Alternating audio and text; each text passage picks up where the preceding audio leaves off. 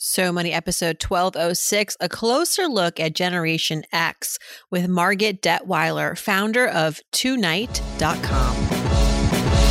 You're listening to So Money with award winning money guru Farnoosh Torabi. Each day, get a 30 minute dose of financial inspiration from the world's top business minds, authors, influencers, and from Farnoosh herself. Looking for ways to save on gas or double your double coupons? Sorry, you're in the wrong place. Seeking profound ways to live a richer, happier life. Welcome to So Money. We are, you know, from 40 to 55 in this moment, and we are really kind of at the moment in our careers and our lives where everything is happening. you know, whether that is in our jobs, in our relationships, you know, a lot of us are, some of us are parents, some of us are not. Many of us are taking care of our parents while we are taking care of our kids. Welcome to So Money, everybody. Happy Monday, Memorial Day 2021. I'm your host, Farnoosh Torabi. Some housekeeping notes. You may have noticed that this podcast is not appearing in your Apple feed, in your Apple podcast feed, or maybe it's corrected itself over the weekend. But last week, there were some hiccups with Apple. I've experienced them in the past. You just never know when your episodes aren't going to appear uh, on the podcast players. And so that happened last week week. I think if you are subscribing, it automatically loads in your feed. But if you're not subscribing, you may have been wondering what happened to the new episodes. Well, they're still on Spotify and Stitcher and on the So Money Podcast website, but Apple is experiencing some technical difficulties hoping they get resolved soon for all the podcasters. I'm not the only one. But a reminder if you're not subscribed yet to this podcast and you want to be, hit the subscribe button and you will hopefully not be affected by something like this in the future. Today's episode is in response to the interest that I've been sensing from this audience to talk about and learn more about Generation X. Many of us are in this generation, myself sort of included. I'm born in 1980. I'm sort of either an elder millennial, geriatric millennial, or a very young Gen Xer and I think that I relate to both generations. Our guest today, Margit Detweiler, is the founder of TueNight.com, which is a Webby honored storytelling platform, live event series, and community for quote unquote grown ass Generation X women. She is a Generation Xer herself, and she comes to the podcast with a lot of insights based on the stories that she's been hearing and producing through TueNight, as well as the weekly newsletter and their private subscription based community. Who is Generation X? How is Generation X managing money? What is going to be Generation X's legacy for everybody else? And talk about one of our superpowers as Gen Xers the fact that we weren't always using iPhones, we weren't always emailing. We remember pen and paper, we remember fax machines, we remember the library, you know? And I think that for us has been a secret to our ability to pivot and be nimble during very challenging times like the one we're living in now. I think you'll enjoy this conversation. Here's Margit Detweiler.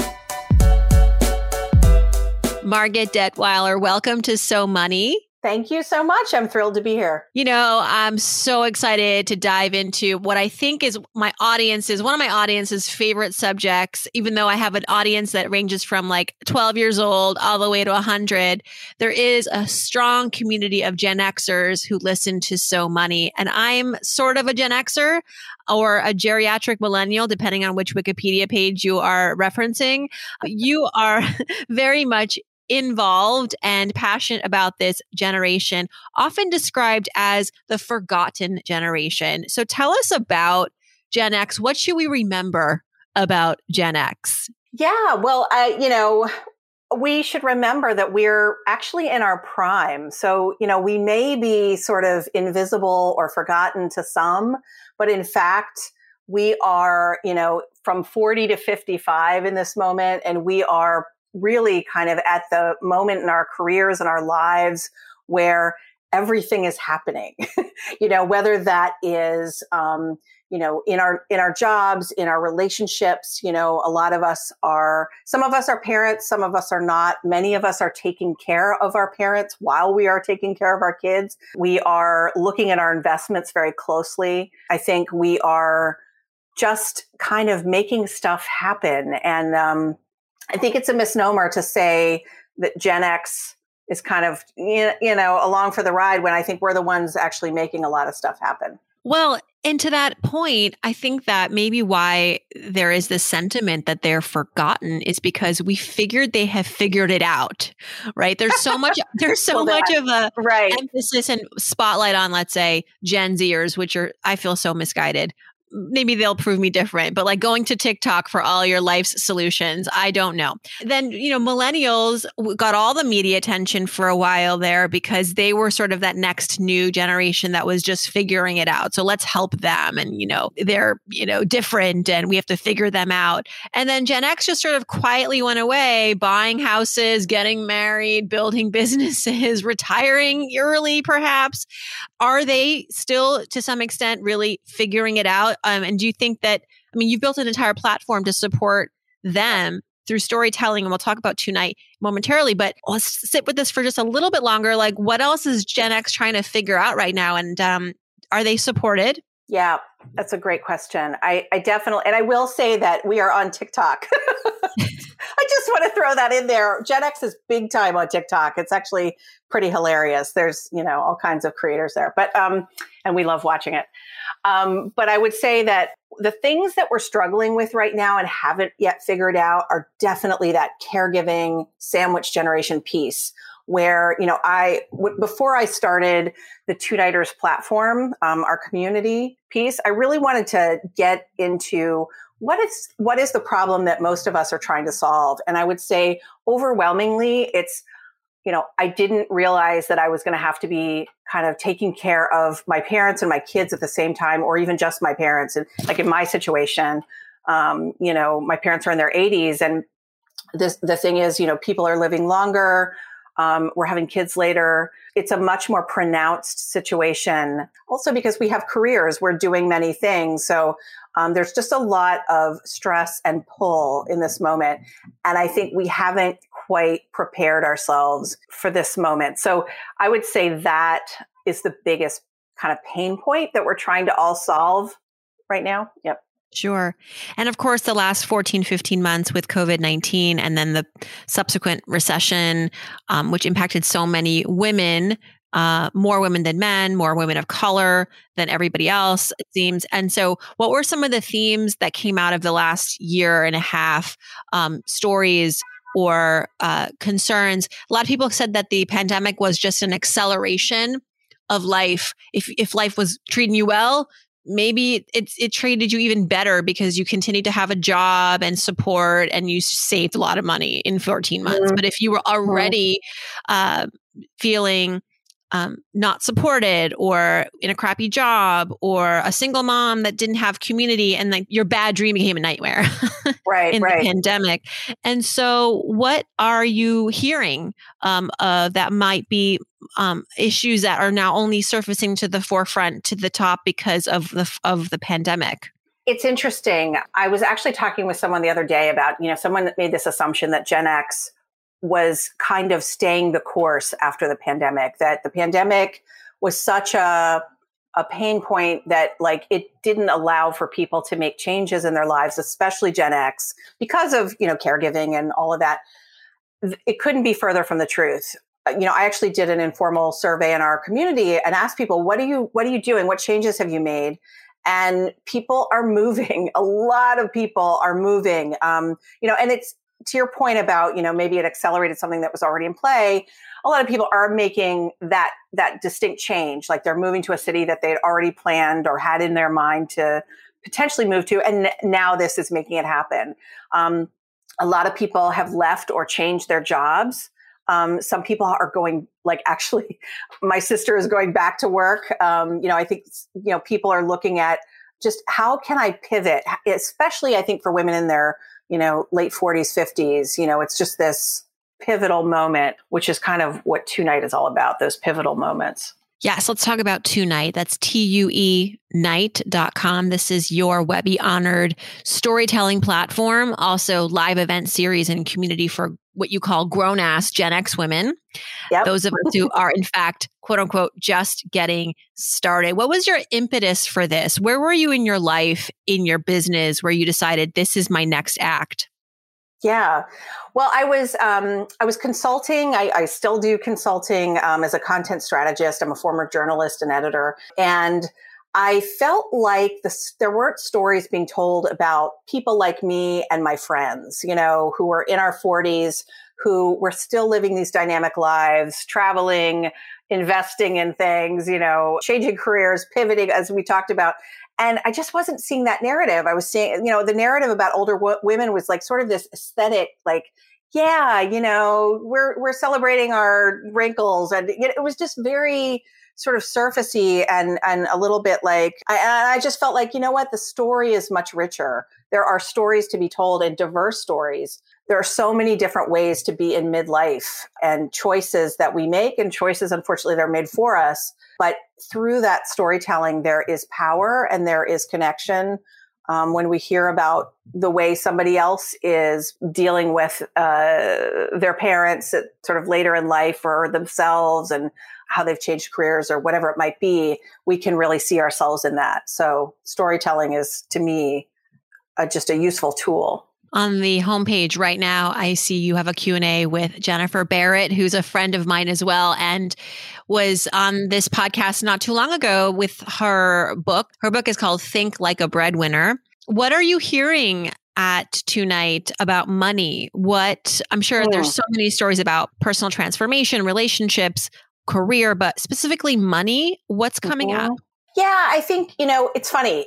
People, Gen Xers are, uh, they're actually much more a planning generation. They are much more organized, I feel. Obviously, I'm biased, but, you know, than the previous generations. Um, you know, I think we were latchkey kids. We were set off on our own, riding our bikes around the town without much oversight. And I think um, some of that was wonderful. A lot of that was wonderful and created a kind of scrappy generation. Um, and some of that also made us kind of later in life go, we need a little more planning and organization and oversight in our lives.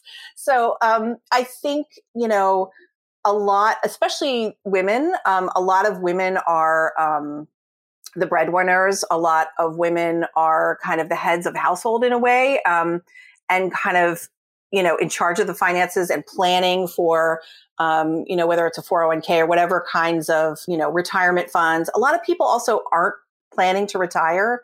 You know, I, I've thought a lot about this and I think I can't imagine not working. And I, uh, you know, for better and worse, you know, I just, I think a lot of us are sort of thinking that we'll be working for a long time. So there's just a lot of different paths that I think we're kind of forging this path and mm-hmm. that it's different from you know the way our parents led their lives it's not so cookie cutter but we're trying to like wrap our heads around it and and plan for it as best we can what do you think will be the gen x legacy what, what will you see as sort of our and i think I am uh, now. I'm, you're, I'm hearing him. I, I, was a latchkey kid, you know, like I, I mm-hmm. admit that, Bill, uh, proudly. What do you think our contribution our greatest contribution has been in terms of supporting maybe the next generation or leaving, you know, because I think I think that we are the generation that is closest to mirroring our parents' path or at least mm-hmm. striving mm-hmm. for that, right? I think that you, mm-hmm. but then, like any generation, it's a broad range of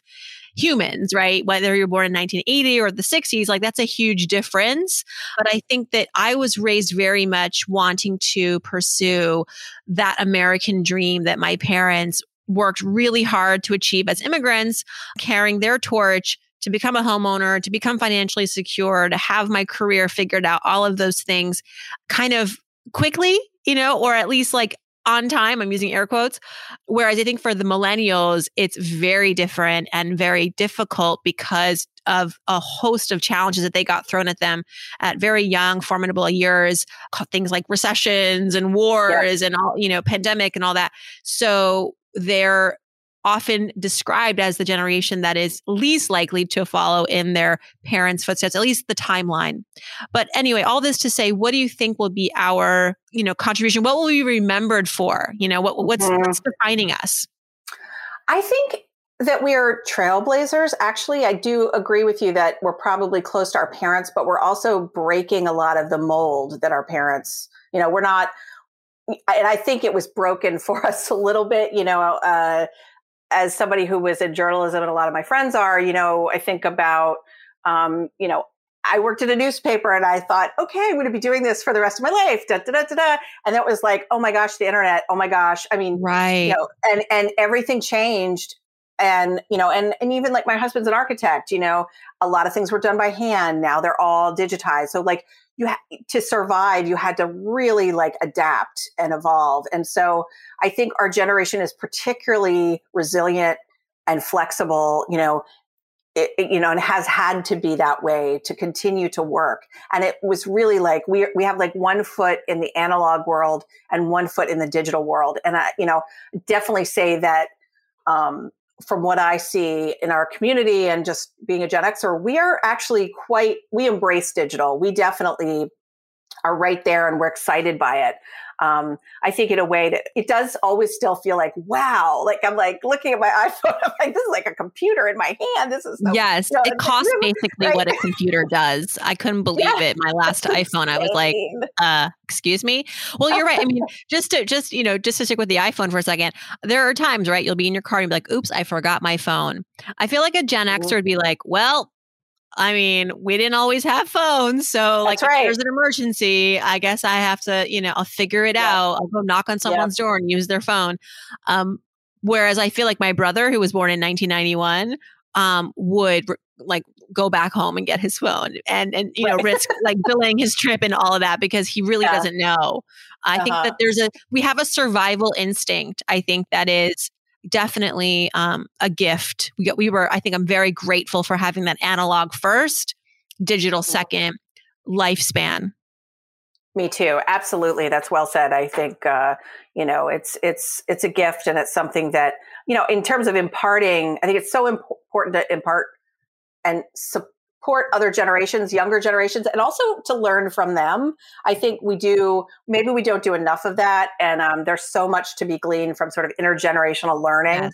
Um, I'm constantly trying to surround myself with younger people too. And, you know, always asking my nieces and nephew, like, what, what's the newest thing? What should I know about? You know, what's like, so I, I just like, for us to stay sharp, I think it's, it's important to do that. And, and I think Gen X is is willing to to do that and hopefully you know we can also share our learnings about how to pivot kind of quickly and be resilient when you don't have mm-hmm. that iphone in your car it's amazing too i mean it's sometimes it's just the world that you live in. I mean, today as a parent, I would never imagine letting my son, who's six or seven, like walk anywhere by himself. Right. Um, and we live in the suburbs now, not in in the city. Where definitely not in the city, but even in the suburbs. Um, I mean, I I'm watching, uh, you know, Mare of Easttown right now. So it's it's uh-huh. bringing back all the like nightmares of growing up thinking I was going to get abducted. but that said, I was a latchkey kid. You know, in f- fifth grade, I was definitely more independent as a kid. My parents would let me stay out with the other kids, unparented, and I think it was a different world when we grew up. Would you agree? Yeah, Oh, absolutely, absolutely. I mean, I think um, the the freedom that we experienced, also just you know, there was a lot in the 70s. You know, we saw our parents go through a recession and a downturn, and I think that kind of greatly affected us. I know that's a little different than what you're saying, but it also I think relates to this um, combination of feeling a freedom to roam around, but also seeing sort of this financial downturn and that shaped us today to be you know place a higher priority on both organization and financial preparation. Um, and i think that's um, that's definitely something that a lot of us are wor- worried about and plan for both. Yeah well, well, you bring up a great point, which is that you know I think our generation, Gen Xers, some of us, um, we didn't have the burdens of student loan debt as the mm-hmm. younger generation now does. Things weren't as expensive. Right. Salaries have been pretty stagnant for over a decade, all while yeah. inflation and the cost of everything has gone up, from homes to college educations to even credit card interest rates. And so, I do think that in some ways we did have a little bit more of a a tailwind helping us get to achieve some of those goals earlier on. But then, of course, we got the rude awakenings of becoming like the sandwich generation, right? What are the financial challenges now? I think that, you know, there's always, there's a trade-off. I feel like for all the benefits that we may have had in the beginning, relative to the millennials, let's say there are some challenges now. I would say that divorce is one of those challenges, like post divorce, uh, managing your life after that, especially for women. Absolutely. Um, divorce is right up there. Um, it can be financially crushing. Um, and I, I think um, included in that is just the cost of care, the cost of children, the cost of parents. Um, you know, uh, having that conversation with your parents to understand, you know, where do you stand financially and sort of figuring that out and what how that's going to impact you specifically? Um, i think uh, you know two households working um, and figuring out how to juggle that as well as you know care the caregiving piece of it. So there's just um, it's a lot. I do think the the pro is a lot of us have so much experience and so we're able to um, we're able to really sort of roll with some of this and be scrappy and figure figure out how to do it but i would say yeah divorce uh, healthcare we should throw that in there too um, sure it's another thing like a lot of people are experiencing um, you know I don't, I don't want to be so dour. I don't want to be like down, but it's, you know, things happen. It's just, it's a, a lot going on is in, in, their 40s and 50s. And well, I aging, think, um, of course. I mean, yeah, yeah, I was just reading mm-hmm. a statistic that retirees right now, uh, which may be more of the older Gen Xers and more of the boomers, but the average cost of healthcare out of pocket for a couple in retirement is you know, hundreds of thousands of dollars, 200 some yeah. thousand dollars. That's with health insurance. So yeah, that's, that's a great point. Let's talk again about TueNight um, real yeah. quickly because you've recently pivoted the business away from Facebook and you have now a private subscription based community in addition to the website and the newsletter.